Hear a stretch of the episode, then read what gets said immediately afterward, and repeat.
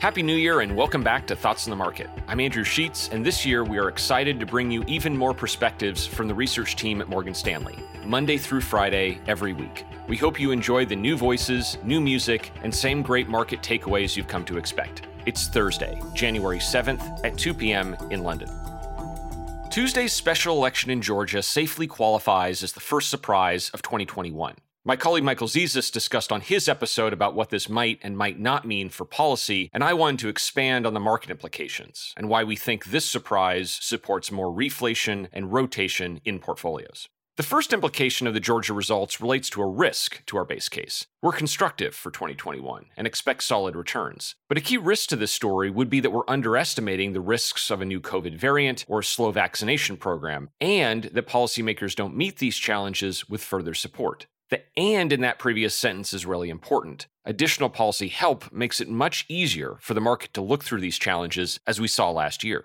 The Georgia results are important for this scenario because they make it much more likely that Congress would take action and quickly if the economy evolved worse than our current base case. The second implication is at the other end of the spectrum, to the upside. We think there's a good chance that the new Congress will push for up to 1 trillion in additional economic support, including $2,000 direct payments even if the economy doesn't go through a new additional deterioration. That would provide further support to the recovery and importantly drive more confidence that inflation can rise from currently depressed levels. We think US growth and inflation will both exceed expectations this year, and our investment preferences are heavily skewed towards areas of the market that would benefit if this came to pass.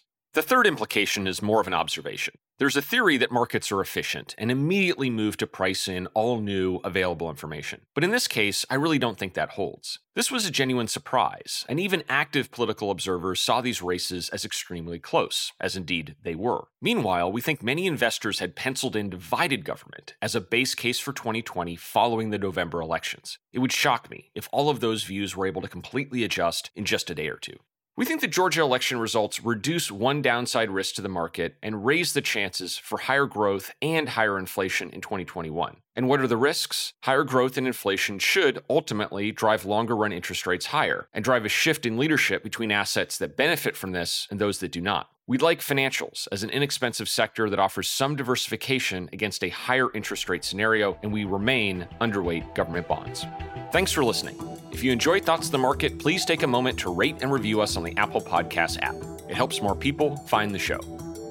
The preceding content is informational only and based on information available when created. It is not an offer or a solicitation, nor is it tax or legal advice. It does not consider your financial circumstances and objectives and may not be suitable for you.